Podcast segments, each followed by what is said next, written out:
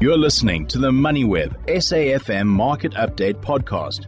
As usual, we kick off with a sense of how the markets have been performing. And for once, I get to have a very good conversation uh, because I'm joined on the line by Schalk Louw. Uh, Port, uh, wealth manager at PSG Old Oak. And every time Schalk and I have a conversation, it seems the markets have a bad day. Today, for once, resources have a good day. Top 40 closed out in the green. US markets are in the green. Gold is at $2,000. The Rand is below 19 Rand. And there's nothing Schalk can blame me for. Good evening, Schalk. How are you?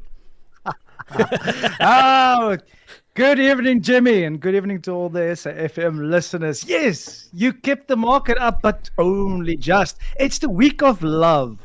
And um, yeah, markets and, and, and, and, economic data hasn't been giving us a, a lot of love lately. And I think, um, you know, seeing it's, it's the week of red roses and red hearts, uh, it's just so only fitting that the, the economic data coming out from major economies is also red. And not just for the first time, it's for the second quarter in a row, which, Jimmy, if I'm not you know, mistaken, that's a technical recession. Well, I'm referring to Japan and and um, the, the UK.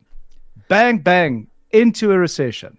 Well, to be fair, Japan I mean, I don't know if anyone really pays attention to Japanese recessions. They go through them, and then the recession is a tenth of a percent, and there's not really a lot of concern. Japan has got such a strange economy and such a strange dynamic that uh, they almost function as, as as their own thing. And you mentioned the the recession conversation, and I wonder how that's going to play out now um, with okay the UK and, and, and other EU. Um, countries might be going through these difficult times. But we can't ignore the other data that came out this week as well. On Tuesday was uh, mm. U.S. numbers. U.S. Uh, numbers at 3.7% uh, on or 3.1% on inflation as opposed to 2.9%. That had its effect on the market as well. So clearly, as you said, major economies and major data points are showing that we're not all in the clear yet. Curiouser and curiouser. Let's go down this rabbit hole, Jimmy, because you've you've opened this now. So let's go down. Let's go down.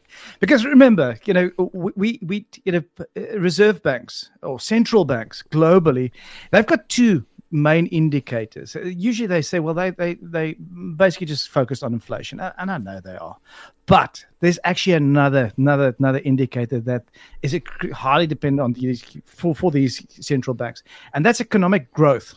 Now, we, we, we've we've heard it numerous times over the, the past few months that central banks won't start they you know they they decreasing or, or cutting cycle before they don't feel they've got inflation under control. But I'd like to add a big but you know, massive, massive but into this, because the moment economies go into recessions, the moment economies go into an environment where suddenly unemployment starts rising, then you sort of get, get pressure from from your uh, political parties. You get pressure, you know, from from from your uh, consumers, your people in the country, saying, "Well, we're struggling. Our economy is not growing. You need to do something." And the only thing central banks got is is that you know interest rate know, hike or, or, or cut. I do believe, and I've, got, I've often said that, we've seen it in, in, in the late 70s, beginning 80s, you know, where we've had that stagflation environment. We had we had inflation, but they just got to a point where the economy was shrinking and shrinking to such an extent where they had to had to decrease the, the, interest rate again, which created that sort of second tranche inflation. So I do think this is maybe just one swallow. We're not going to call this summer yet, um, mm. but Japan, it's part of the G7. We've got the UK, part of the G7. They're in technical recession. And I'm going to be really, really interesting, interested to see what the Fed is going to be guiding for the next few weeks. We also saw, you're 100% right. We saw that the inflation figures came out a lot hotter than than was was was you know expected. I, am not surprised, Jimmy. I mean, you, are not going to have oil tankers sail all the all around the south point of Africa to get oil on the other side of the world and not not create inflation. Absolutely. So that's that's to me is, is a no brainer.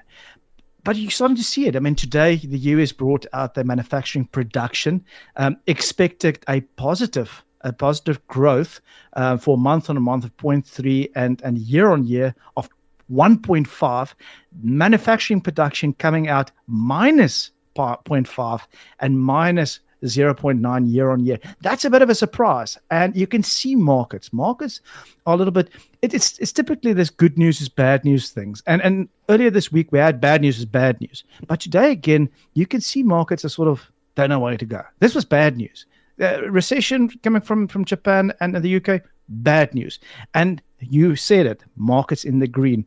I'm not so you know, you know, confident that we're gonna we're gonna close in the green. I think market's gonna digest this, and this is gonna be an interesting day buy the rumor, sell the fact. As you mentioned this, um, I, I, had a quick squiz at the Japanese unemployment rate, and you mentioned uh, this obviously, Schalk, saying that when we go into things like a technical recession, it puts pressure on the government, uh, unemployment rises, and all of that. And Japan's unemployment rate is at 2.64%. It's even lower than the US's.